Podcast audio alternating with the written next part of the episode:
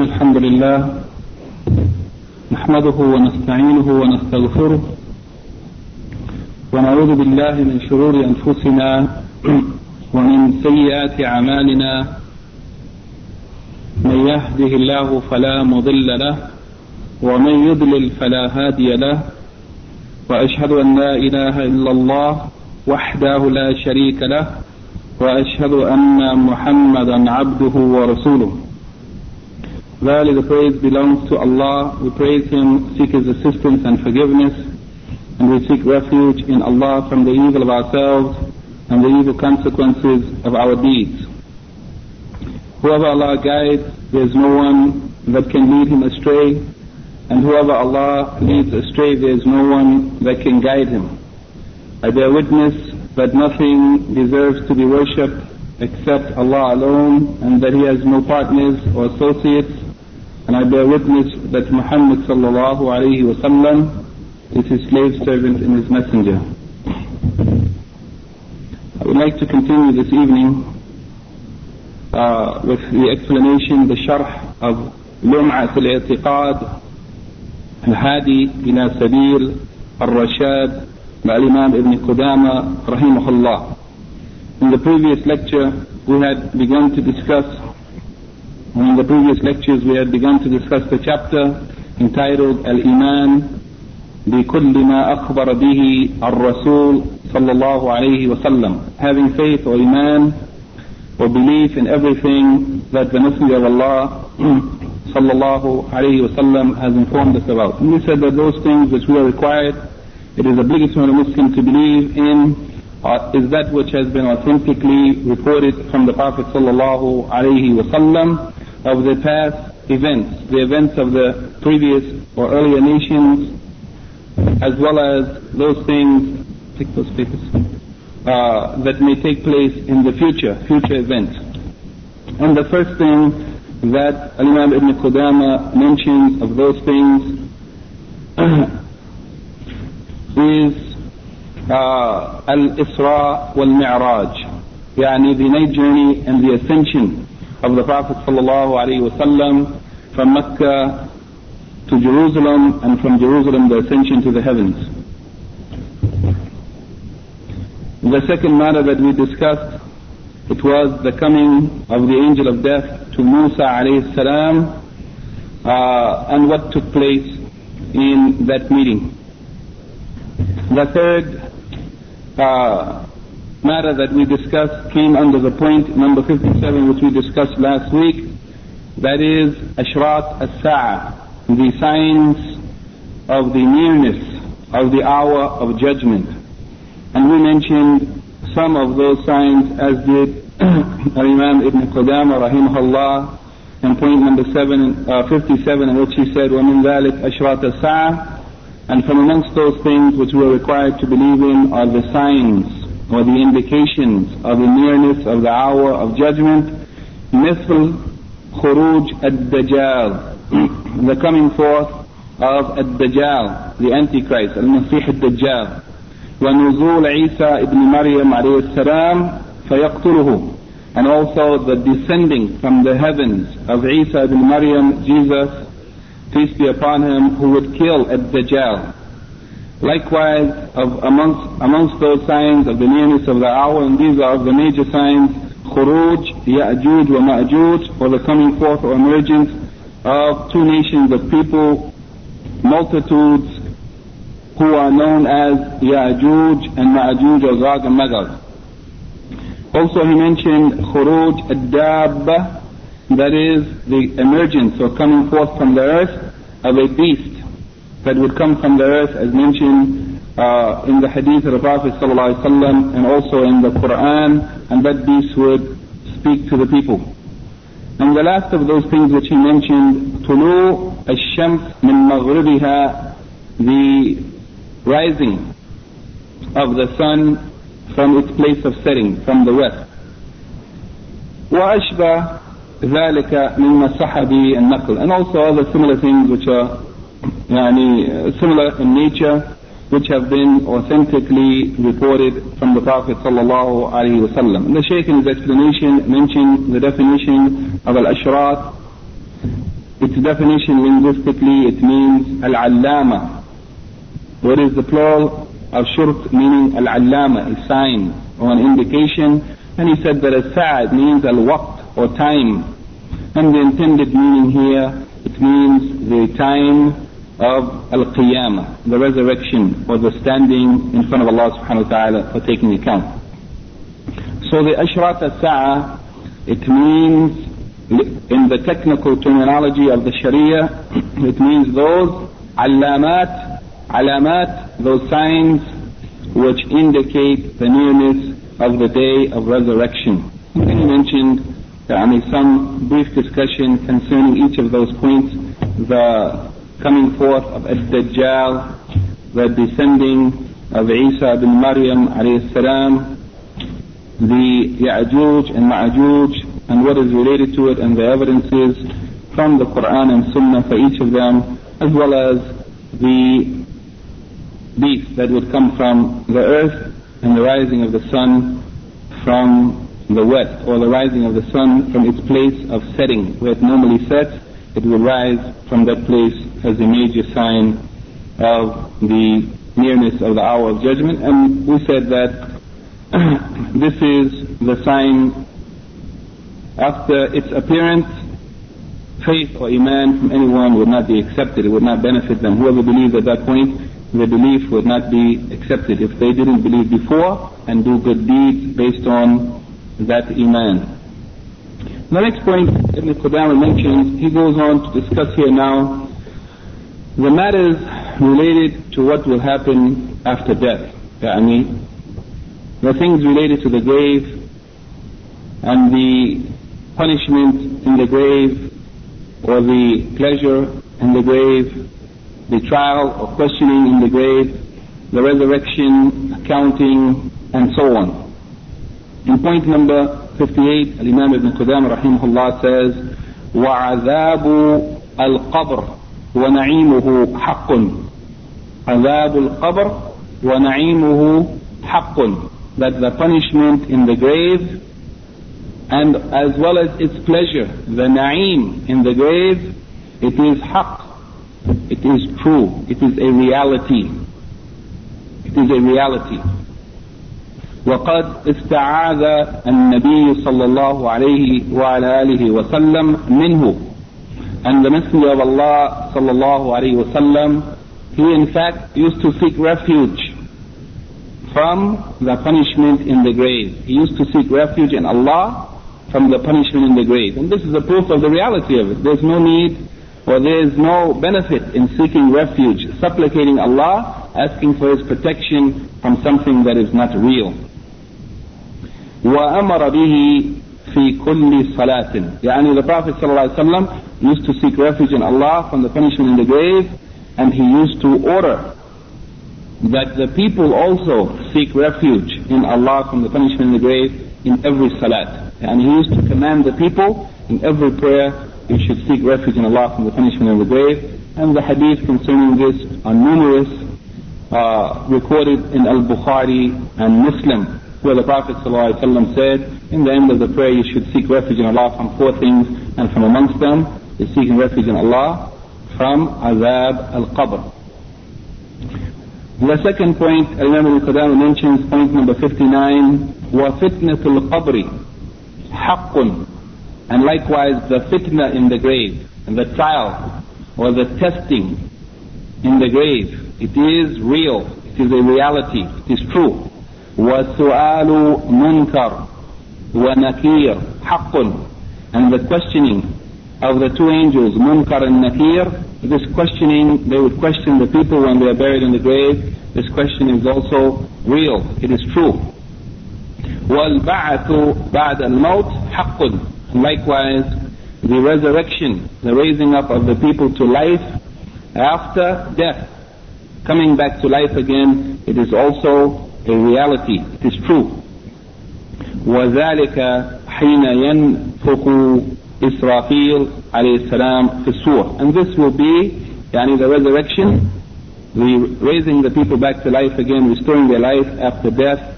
It will take place at the time when the angel Israfil blows into the horn or the trumpet.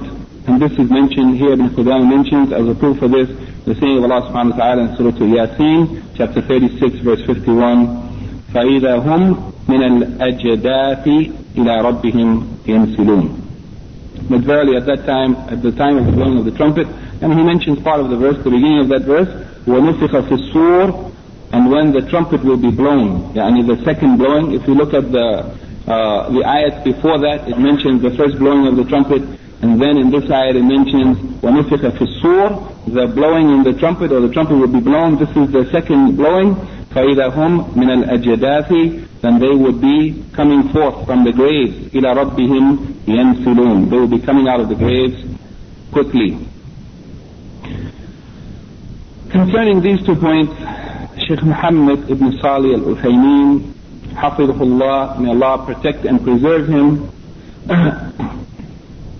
he discussed the matters related to these two points and before this discussion we should remind ourselves that لمعة الاعتقاد by Imam Ibn Qudama is a mukhtasar, a summarized uh, essay concerning the Islamic beliefs. And for this reason, many of the things that he mentions here are mentioned in brief. Sometimes he mentions an evidence, an ayah from Quran or Hadith, but in passing. There is not a detailed discussion, and likewise, the Shaykh in his explanation has also been brief. He has not made a lengthy discussion and it is important to keep in mind that some of these matters, especially in our day and time, are of utmost importance that they be discussed in more detail. Now is not the time for the full discussion of these things, but we should keep in mind, especially concerning those matters which are proven in the Quran and the Sunnah, while at the same time rejected by many of the Muslims due to their ignorance of the Sharia and ignorance of the Quran and the Sunnah, or due to their being misled or misguided by the shaitan and his followers. So we should keep in mind that some of these matters, even though they are clear, the people have been deceived and misled concerning them, and at a future time, inshallah, we should, we hope that there will be a chance to go into some further discussion concerning these matters, especially the punishment in the grave, which has been rejected by a large number of Muslims of the past, and many of them today who have not accepted the beliefs as they have been established in the Quran and Sunnah and understood by the companions of the Messenger of Allah sallallahu alayhi wa sallam ورضي الله عنهم أجمعين. Here the Shaykh begins by discussing fitnat al-qabr. Fitnat al-qabr. The fitna in the grave, the trial or the testing in the grave. And he says al-fitna linguistically it means al-ikhtibar. Linguistically it means al-ikhtibar. Fitna it means test or examination. وفتنة القبر and what is intended by فتنة القبر it means the سؤال الميت عن ربه ودينه ونبيه it means here فتنة القبر it means the examination or exactly it means the questioning of the dead person. When the person is buried, they would be questioned concerning their deen. What is your deen? Their Rabb, who is your Lord? And the Prophet, who is your Prophet?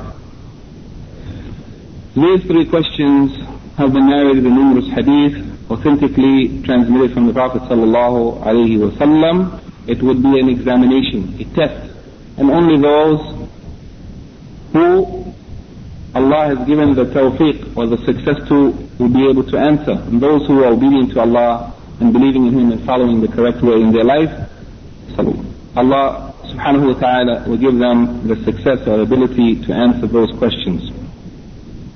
This fitnat al-qabr or the testing or examination or the trial in the grave, the Shaykh says it is established it is confirmed in the Quran as well as in the Sunnah. And here he mentions the saying of Allah subhanahu wa ta'ala in Surah Ibrahim, chapter 14, verse 27. يثبت الله الذين آمنوا بالقول الثابت في الحياة الدنيا وفي الآخرة. that Allah subhanahu wa ta'ala will make firm. يثبت الله الذين آمنوا. Allah will make firm those who believe. بالقول الثابت with a firm word. في الحياة الدنيا in this world وفي الآخرة and as well as in the next life. Allah will make them firm, He will make them steadfast, and they will be able to answer the questions at the time of the ikhtibar, the examination, of the khidmatul qabr. Also, the saying of the Prophet sallallahu alaihi wasallam concerning this ayah, and that this ayah is applicable, and this is actually the meaning of it. It is recorded in Al-Bukhari and Muslim. And that hadith is the hadith of Al-Bara ibn Azib radiallahu anhu. He said that the Messenger of Allah sallallahu alayhi wa sallam said, Al-Muslimu إذا سئل في القبر شهد أن لا إله إلا الله وأن محمد رسول الله said that the Muslim when he will be asked or if he is asked in the grave he will testify or he will bear witness that there is nothing which deserves to be worshipped except Allah and that Muhammad sallallahu alayhi wa sallam is the messenger of Allah فذلك قوله تعالى يثبت الله الذين آمنوا بالقول الثابت في الحياة الدنيا وفي الآخرة and this this questioning of the Muslim in the grave and bearing witness to Allah and the Messenger of Allah sallallahu alayhi wa sallam this is what is intended by the saying of Allah subhanahu wa ta'ala that Allah will make firm those who believe with a firm word القول الثابت يعني لا إله إلا الله محمد رسول الله the shahada Allah will make them firm in this saying in this life as well as in the next life this is the saying of the Prophet ﷺ, but the meaning of this ayat, it is the question of the Muslim in the grave. As reported by Al-Bukhari and Muslim. Then the Shaykh says that the one who would ask the question, it is two angels. Who will ask the question? Two angels. And this is based on the saying of the Prophet sallallahu alaihi wasallam, reported from Abu Huraira radiallahu anhu, which he attributed to the Prophet, and it has been recorded by Al-Imam Muslim. He said, the Messenger of Allah sallallahu alayhi wa sallam said, إن العبد إذا وضع في قبره وتولى عنه أصحابه إنه لا يسمع قرع نعالهم قال يأتيه ملكان فيقعدانه يعني that every person, every slave, every human being when they are placed in, in the grave, when he is placed in his grave, or she is placed in her grave, and their associates, family, friends, or whoever, ashabuhu, turn away from him and leave him when he is left. When the last person leaves, that person is alone in the grave at that time. and they will hear the sound of the sandals or the shoes of their people while they are walking away.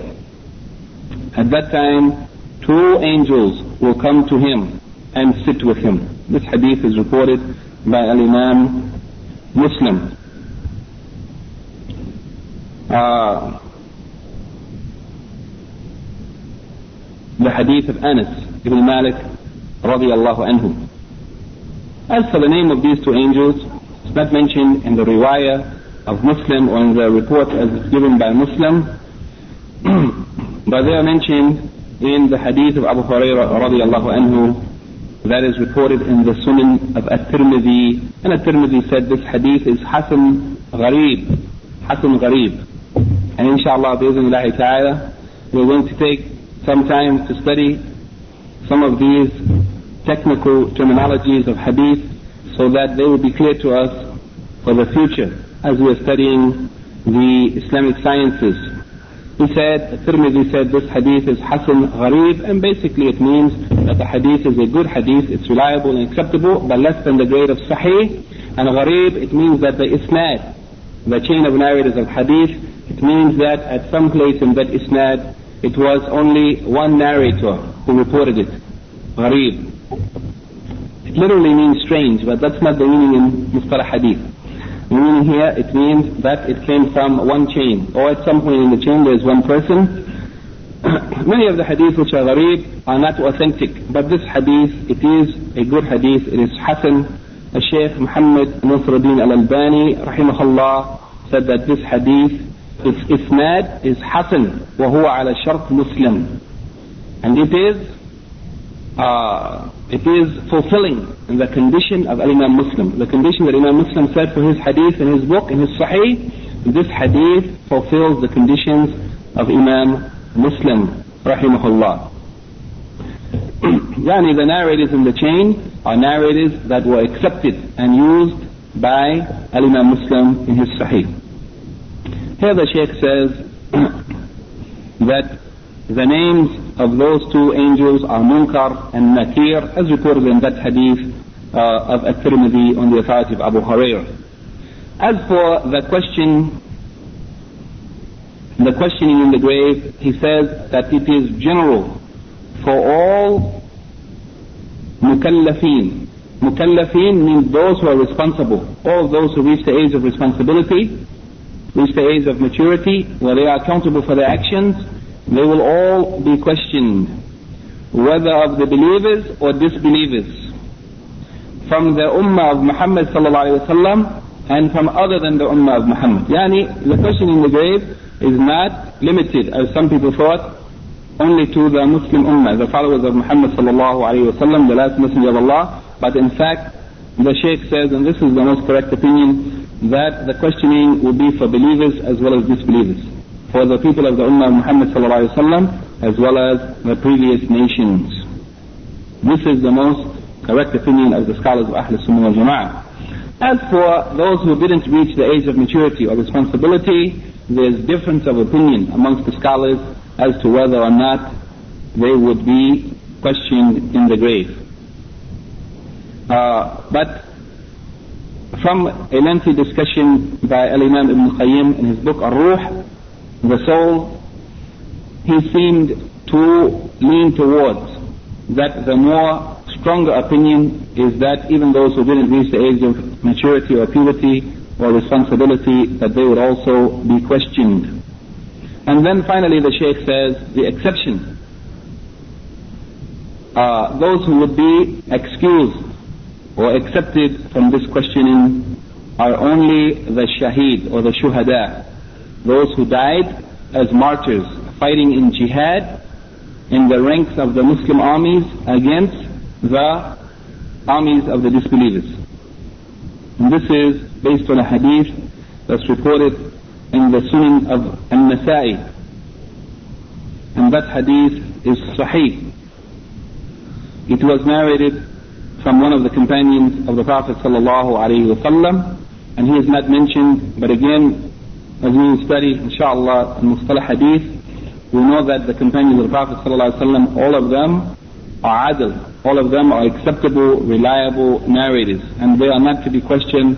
The fact that we don't know the name of a Sahabi doesn't have any effect on the authenticity of the hadith. As long as it's confirmed that he was a companion, then his reports or narrations are accepted by the scholars of hadith.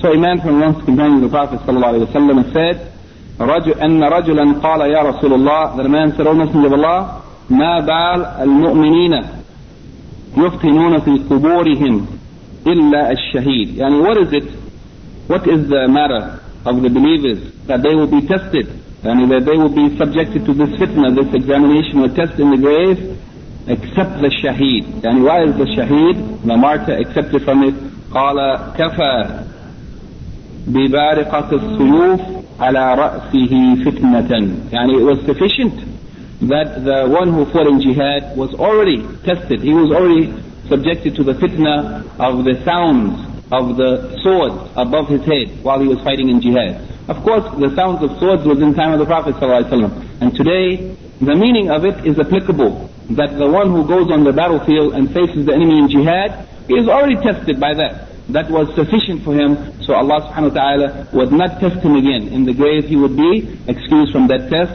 due to the fact that he sacrificed himself and offered his life and faced the enemy in jihad fi sabilillah. this hadith is mentioned by Shaykh al-Albani The hadith is originally reported in the Sunan al-Nasa'i and Shaykh al-Albani in his book Ahkam al-Janaiz, the rulings or regulations concerning funerals on page 36 and he said, Sanaduhu Sahih, that the isnad or chain of narrators is Sahih. So the testing in the grave, according to the strongest opinion of the scholars, is general for everyone. All people would be questioned, believers and disbelievers from the ummah of Muhammad wasallam as well as others and according to the more stronger opinion, even those who are who didn't reach the age of responsibility will also be questioned, and the only exception are the martyrs. The second point here that the Shaykh discusses or explains, it is related to azab al-qabr wa na'imuhu. And the punishment in the grave and its pleasure, and the pleasure in the grave. And these two matters are especially the punishment in the grave, but they go together. They are part of the aqidah of Ahl Sunnah wal Jama'ah. Uh, while those who deviated from the correct belief uh, rejected this punishment in the grave and the reward or the pleasure in the grave, primarily due to their giving preference. As we mentioned concerning some of the deviant groups such as the Mu'tazila and the Ashariya, they have as a general rule two general rules here that are applicable here. One of them is that they give precedence to the aql over the naql. They give precedence to the intellect over the revelation, that which is received by revelation from Quran and Sunnah. This is the general principle that they followed. Therefore, when their intellect led them to reject something they didn't mind, even if it came in the Quran and Sunnah, they will give preference to the intellect if it doesn't seem reasonable, logical, acceptable to the intellect, then they rejected it. And so they rejected the punishment in the grave based on their intellect. They said, if we open the grave, we don't see any punishment taking place in there. So how can we believe such a thing? The intellect. The intellect rejects it. So they said, then we cannot believe such thing. And also the other principle that's applicable here, uh, that is an important principle which we discussed on one occasion at least, and it is an important principle indeed, it is the idea that some of the deviant groups rejected matters of aqidah if they were not narrated by hadith mutawatir. If they were not narrated by hadith mutawatir. They said if it came from hadith ahad, yani only a few chains of narrators, one or two or three, or a small number, then they said it is not, it is doubtful, it is not certain. It doesn't have certainty. Therefore, we don't accept aqidah or beliefs from those things that are not certain. And they said, a hadith, ahad are not certain, so they also rejected it. And they said, there's no mutawatir hadith confirming the punishment in the grave, so they also don't believe in the punishment in the grave. Uh, here the Shaykh says, al-qabr wa na'imuhu haqqun. That the punishment in the grave and its pleasure, it is a reality, it is true, and it is confirmed by, from the obvious meaning of the Quran or the apparent meaning of Quran, that which could be understood from the Quran, and the obvious meaning of the Sunnah. Yani, there's text in the Quran which suggest it, and there are words from the Prophet ﷺ which clearly, specifically indicate it, and it is also confirmed by ijma' or consensus of the people of Sunnah. Allah subhanahu wa ta'ala says in the Quran in Surah Al-Waqi'ah, verse 83 and 84, فلولا إذا بلغت الحلقوم وأنتم حينئذ تنظرون يعني when the soul reaches the throat at that time when the soul reaches the throat at the point of death when a person's soul coming out of their body وأنتم حينئذ تنظرون and you will be at that time in waiting up to the saying of Allah subhanahu wa ta'ala in the end of or in the later verses 88 and 89 the saying of Allah فأما إن كان من المقربين فروح وريحان وجنة نعيم As for those who are of those who will be near to Allah, yani the obedient, the righteous people who Allah will bring them near to, to Him, فروح وريحان وجنة نعيم. Then they would have at that time, when the soul uh, goes out of the person's body, then the people who are near the believers, the righteous, they would be rewarded. And they would enjoy something of the Jannatul Na'im. Yani they would enjoy the Na'im or the bounty or the pleasure of Allah subhanahu wa ta'ala even while they are in the grave. The Prophet made it more clear.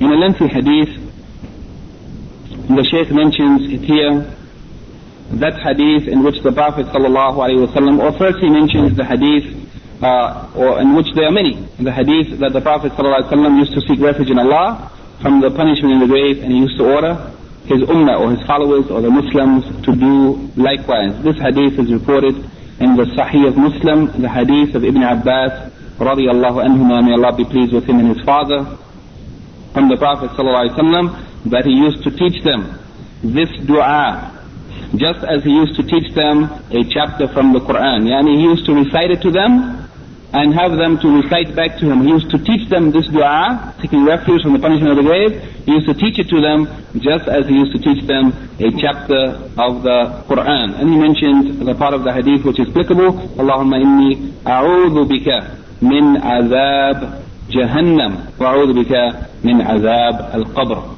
Yani these are two of the four things mentioned in the hadith that, oh Allah, I seek refuge in you from the punishment of hellfire, and I seek refuge in you from the punishment in the grave. This hadith and this supplication which the Prophet ﷺ used to supplicate with, and he used to order the Muslims to do so, and as Abdullah ibn Abbas radiallahu said, he used to teach it to us in the same way, with the same care and concern that he used to teach us the Quran. That's how important it was.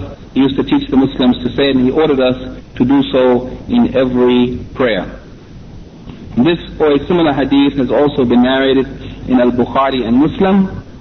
Similar wording, seeking refuge from the punishment in the grave, on the authority of Aisha radiallahu anha, and in the Sahih of Muslim on the authority of Abu Huraira, and in the Sahih of Muslim on the authority of Zayd ibn Thabit radiallahu anhum ajma'een. All of these companions of the Prophet ﷺ narrated such hadith reported in both Al-Bukhari and Muslim or in one of them.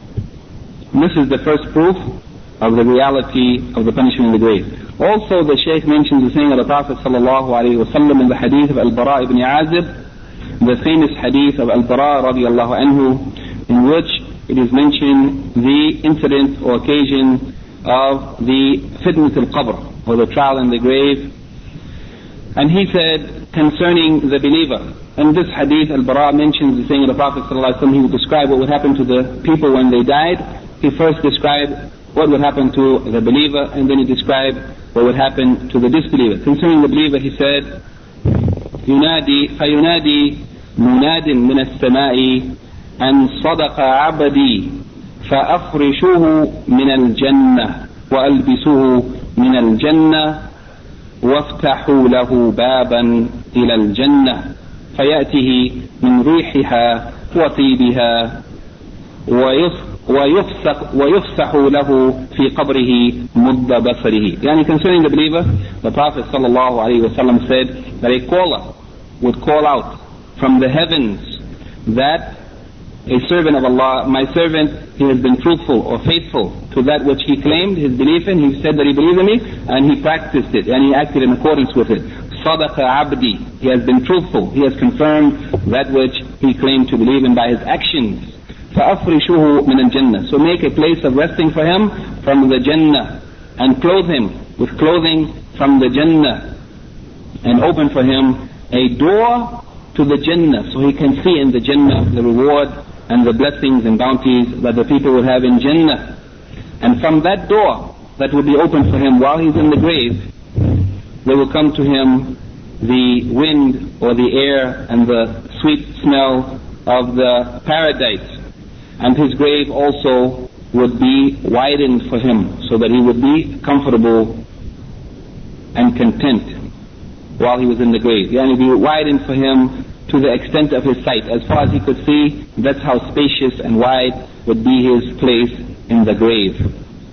As for the kafir, the Prophet ﷺ said that a caller will call out from the heavens, and kadhaba abdi, that my slave, my servant, has lied, he has denied, and he has not been a believer. So make for him a bedding from the hellfire, and open for him a door from the hellfire. Then there will come to him from that doorway the heat and the smell and the smoke of the hellfire ويضيق عليه قبره حتى تختلف أضلاعه أضلاعه and at that time his grave would be tightened and narrowed to such an extent that his bones would come together through one another and he would be squeezed or crushed in his grave this hadith is reported by Imam Ahmed in his Musnad and Imam Abu Dawud in his Sunan rahimahumullah and here it is mentioned that Imam Ahmed mentioned this hadith in a number of places, and the Shaykh al-Albani, rahimahullah, may Allah have mercy on him, narrated the different reports of this hadith. He collected them together uh, in order to complete the narration of it as a very, very lengthy hadith, giving all the descriptions or many of the descriptions of those things that are of the things of the unknown, the things that no one can know except by revelation. The Prophet ﷺ it was made known to him from Allah subhanahu wa ta'ala and he informed, informed us of it. And these things a Muslim should read and review and reflect upon in order to know and to understand the reality of what is going to take place after life so that a person can be prepared for it. When we know of the rewards, the bounty and favor and pleasure that Allah subhanahu wa ta'ala will give even in the grave before we reach the final destination, it is an encouragement to do good. And when you know of the punishment, the severity of the punishment and the suffering and torment that a person is going to experience in the grave, even before they reach the hellfire, then it is also an encouragement to avoid doing acts of disobedience to Allah subhanahu wa ta'ala. So the Prophet ﷺ informed us of some of these things in detail as Allah revealed it to him so that we would know about it and we could get any benefit from it. Uh,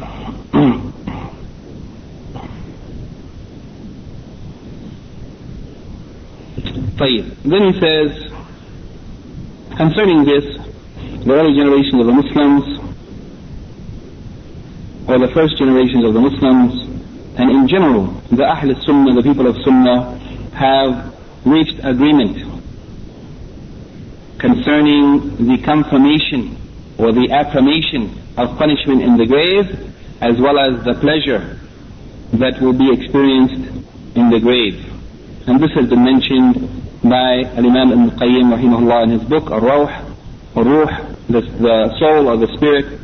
Uh, and here he says that some of those disbelievers or rejectors, they have denied the punishment in the grave, giving two reasons for doing so. They said that if we were to open the grave and look inside, we wouldn't have found anything. We wouldn't have seen any person's pleasure or reward or bounty or favors or anyone experiencing punishment or torment or pain or suffering. Therefore, we reject it.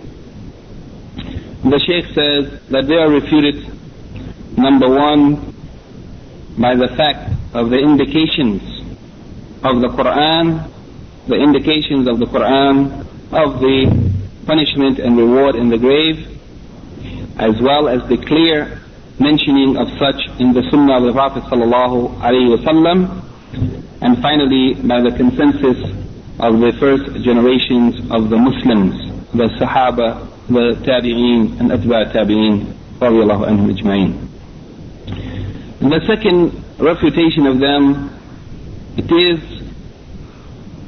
the Shaykh says, that the matters of the hereafter cannot be compared or weighed according to the matters or the affairs of this world.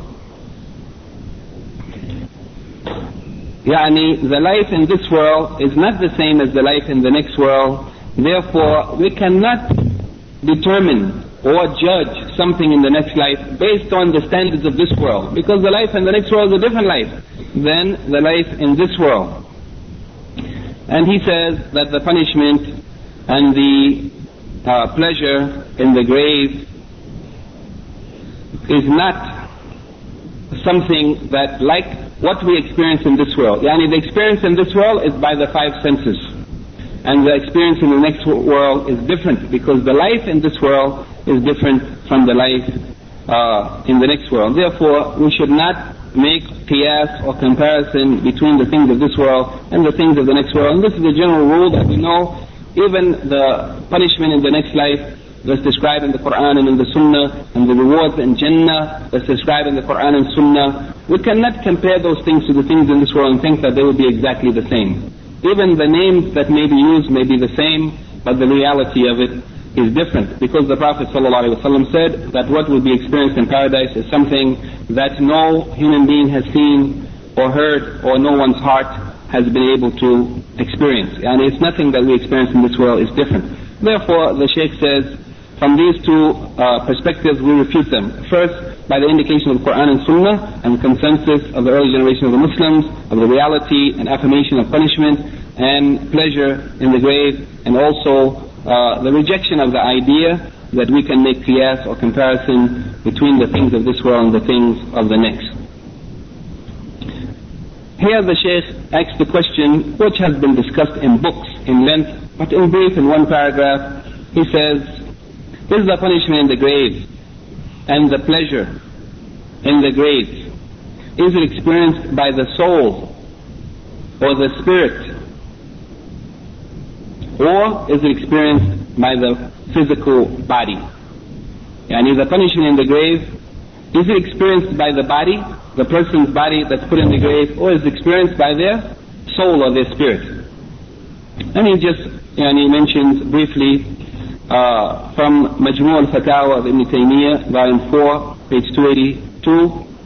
Uh, he's saying, Shaykh Islam Ibn Taymiyyah rahimahullah said, the madhab of the Salaf al-Ummah wa immatuha يعني the first generations, the early, the predecessors of this ummah, their madhab, or their position, or their belief, in the belief of the imams of Ahl Sunnah wal Jama'ah is that al-azab, the punishment, and al-naim, the pleasure or bounty or favor or reward, it is experienced by the soul or the spirit of the dead person and as well by the body. And also that the soul or the spirit, it remains as an, a real entity after its separation from the body and it experiences some pleasure or some reward according to the actions of the person in this world. And on occasion, from time to time, that soul or spirit may come back into contact with its body. And in that case, on that occasion, the azab, the punishment, and the na'im, the pleasure, will be experienced by both of them together, yani the soul and the body. And there's lengthy discussions about this I think in the book, uh, there is a book by Imam al-Qurtubi, which the name, the title of the book uh, doesn't come to my mind now. Uh, but there is a later book by Sheikh Omar al-Ashkar, in which he wrote, made a series of books concerning the punish, uh, the the Jannah, the paradise, and the hellfire, and the, the, major resurrection and minor resurrection. Uh, and in those books he discussed this issue in detail, and he mentioned some of the sayings of the earlier scholars and experiences that have been reported mutawatira by innumerable people that witnessed some people who experienced punishment in the grave. Uh, and he talked about it in detail. Yani that some of the people actually witnessed this and seen it. Uh, and so not only is it something that's confirmed in the Quran and Sunnah, and it is agreed upon by consensus of the early generation of the Muslims, but it's also something that some people have actually seen, and they have experienced. Alaykum salam uh, Then he mentions the next topic is what was mentioned by Al-Imam Ibn Qudama concerning uh, what will happen after the grave, yani the resurrection. The beginning of the resurrection, it will take place uh, at the time when Allah willed it to be, and the angel will blow into the horn or the trumpet. The first one, the first blowing, it would be causing all people who are remaining on the earth to die, to fall into a swoon. And the second one will bring forth all people, those who passed away of the earlier generations from the first until the last. Here the Sheikh says, النفخ معروف يعني blowing into the horn النفخ في الصور blowing in the horn. A sur linguistically he said it means a horn or a trumpet. And in the technical terminology, the legal terminology of the Sharia, it means a great trumpet or a great horn that would be held by the angel Israfil and he would be waiting for the command to come from Allah subhanahu wa ta'ala for him to blow into it. And it is a horn that is ready and waiting and the angel is waiting for the command of Allah subhanahu wa ta'ala to blow it. No one knows the hour except Allah, not even the angel who will announce it until Allah gives him the command. Here the Shaykh says that Israfil is one of the noble angels of Allah subhanahu wa ta'ala, who is one of the carriers of the arsh of Allah, and the blowing into the horn or the trumpet will be two blowings. The first of them, it will be the frightful blowing. When he blows into it, all of the people will fall into a swoon. Those who are living, except whomever Allah wills. Yani if Allah wills for someone to be ex- exempted from that, then only those would be exempted from it. The second blowing is for the ba'ath, or the resurrection. Uh, at the time of the second blowing, when the people will be resurrected from their graves, and all people will come forth and stand up awaiting the judgment. This has been indicated, yani the blowing of the trumpet has been indicated both in the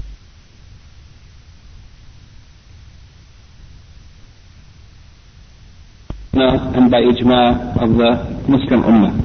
The Shaykh mentions first from Surah Al-Zumar, verse 68, the saying of Allah subhanahu wa ta'ala,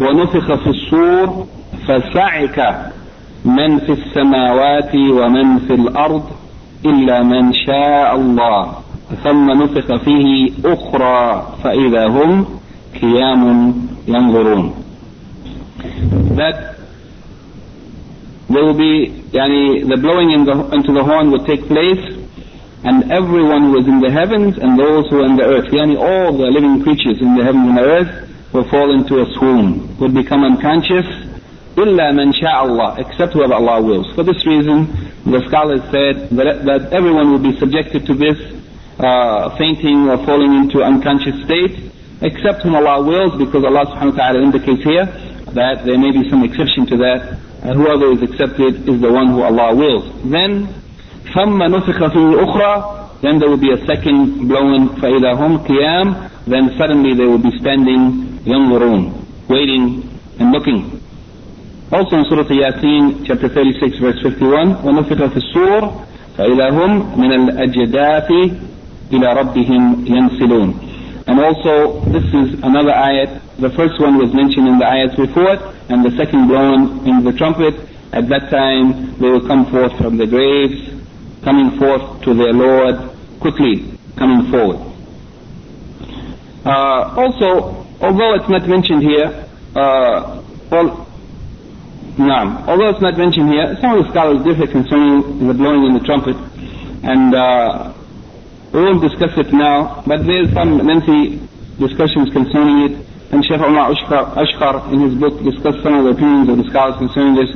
Those who said that it was two blowings, and those who said that it was three, and those who said it was four, and those who said it was six, or other numbers, and the reasons for their opinions. And that the strongest and most correct opinion is, as Sheikh Muhammad mentions here, that it is two. This is the most correct opinion, is the strongest opinion based on uh, the Quran as well as the hadith of the Prophet sallallahu alaihi wasallam. Here the Shaykh mentions the hadith reported by Imam Muslim, and it is a lengthy hadith.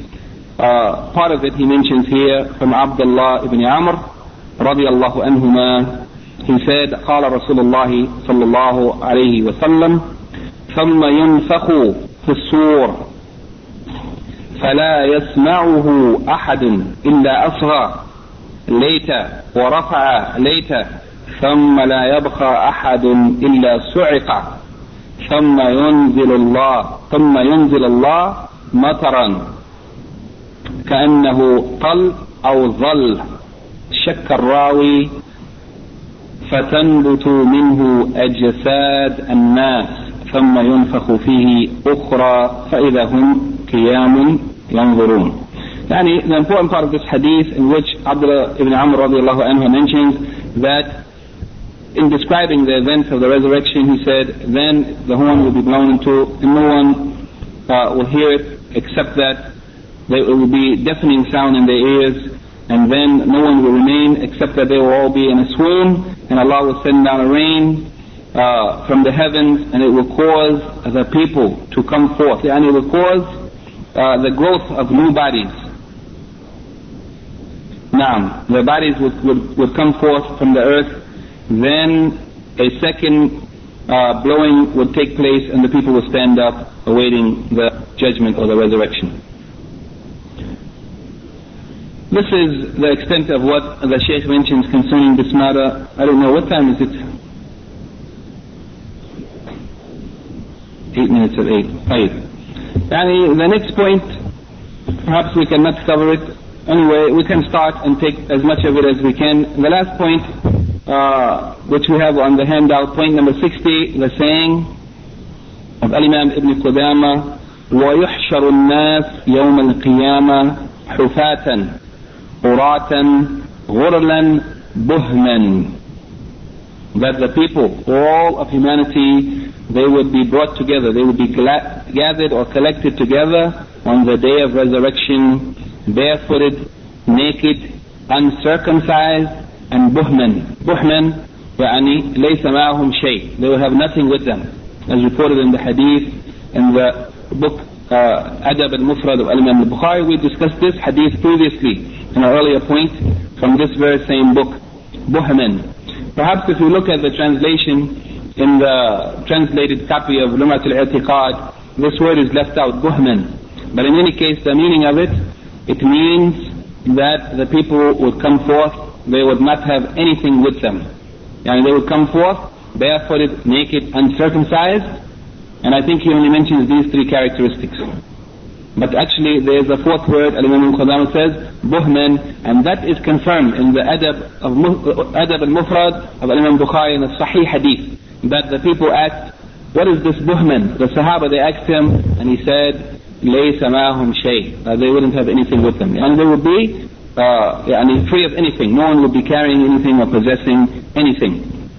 So the people would come forth in this condition for the resurrection. All of humanity, men and women, young and old, all people will come forth barefooted, naked, uncircumcised, without anything. فَيَقِفُونَ فِي مَوْقِفِ الْقِيَامَةِ And they would stand waiting in the mawqif al-qiyamah, the place, the appointed place of the standing, or the appointed place of resurrection, the appointed place of accounting. حتى يشفع فيهم نبينا محمد صلى الله عليه وعلى آله وسلم ويحاسبهم الله تبارك وتعالى They will be standing in this condition waiting until our Prophet Muhammad sallallahu alayhi wasallam would intercede for them. This intercession, it is الشفاعة العظمى, the great intercession that would be only given to the Prophet Muhammad sallallahu alayhi wasallam. It is the intercession which it, where the Prophet ﷺ would respond to the people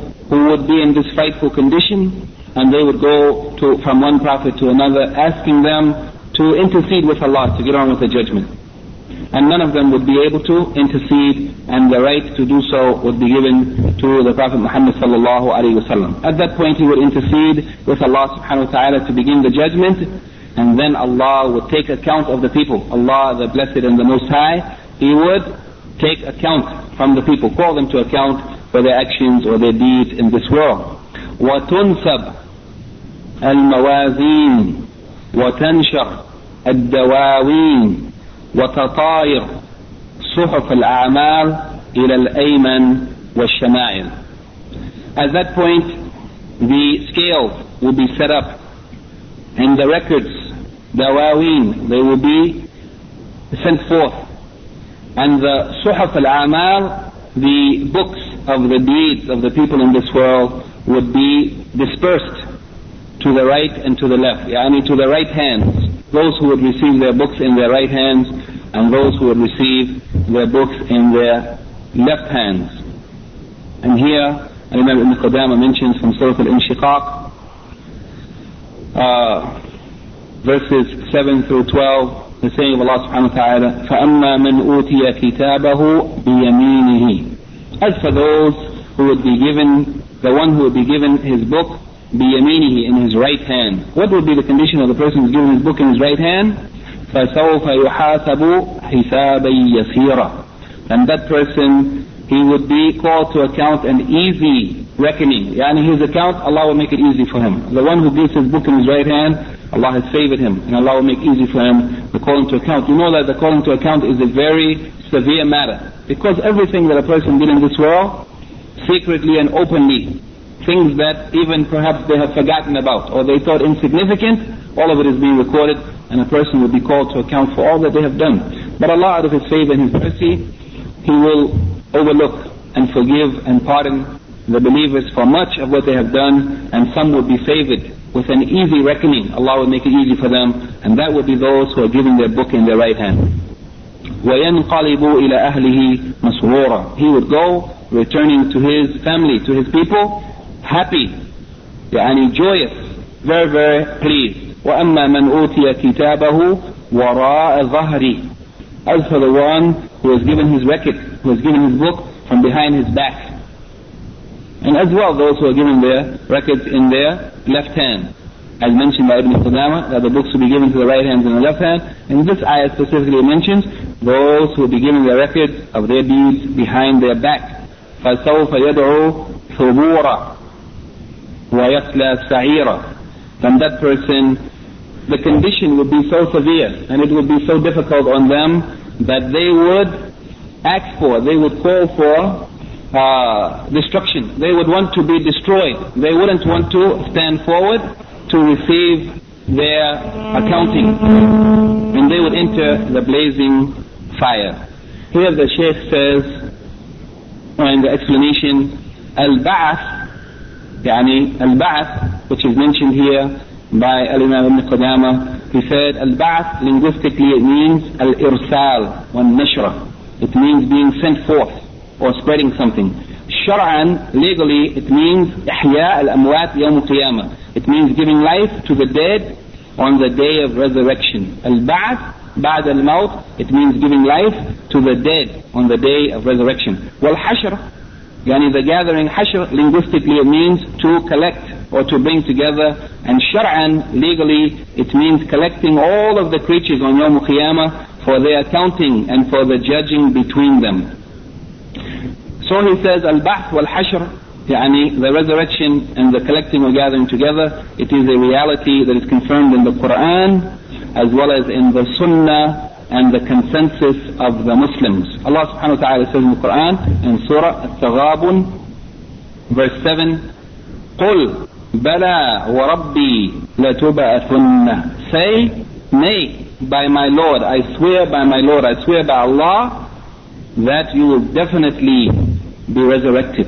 The Prophet ﷺ was ordered by Allah to say to them, I swear by my Lord, you will definitely be resurrected. And also the saying of Allah subhanahu wa ta'ala in Surah Al-Waqi'ah, verses 49 and 50 قل إن الأولين والآخرين لمجموعون إلى ميقات يوم معلوم Say that verily الأولين all of the people from the first generations والآخرين and the people from the later generations and meaning everyone all people from the first to the last لمجموعون will be all collected together إلى ميقات to an appointed place and time يوم معلوم a day that is well known يعني يوم القيامة all people will be collected together and gathered for this day here he mentions the hadith of the Prophet ﷺ reported by Al-Bukhari and Muslim متفق عليه the Prophet ﷺ said يحشر الناس يوم القيامة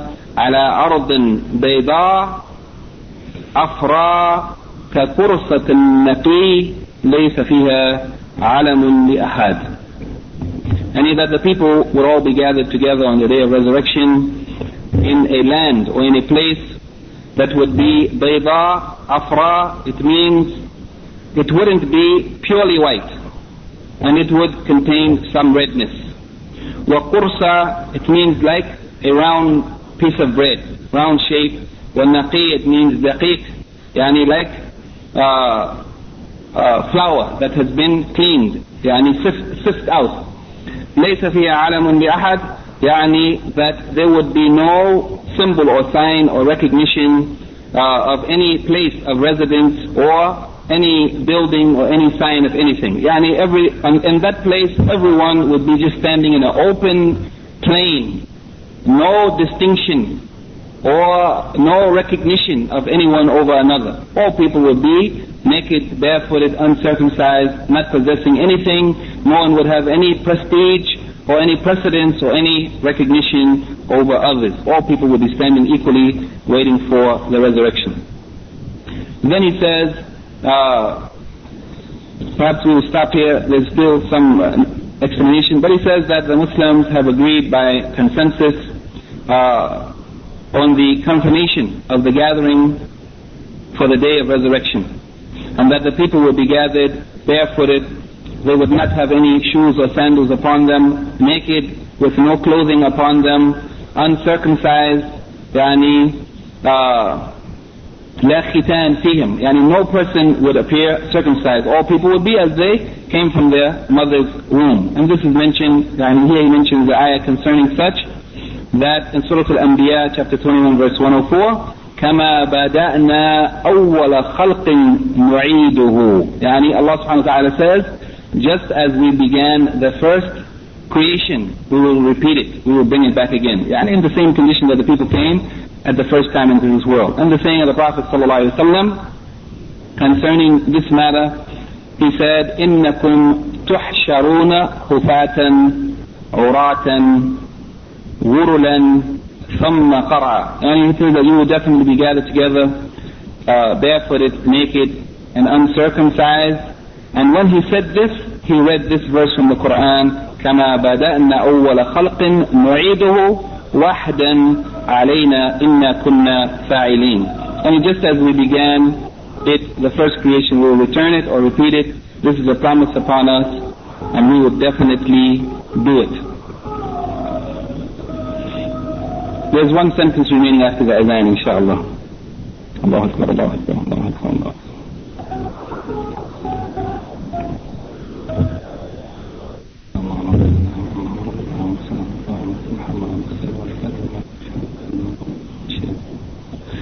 Uh, Sheikh Muhammad closes this uh, point and there remains Al-Hisab uh, before we go on to the next point inshallah, the next sitting.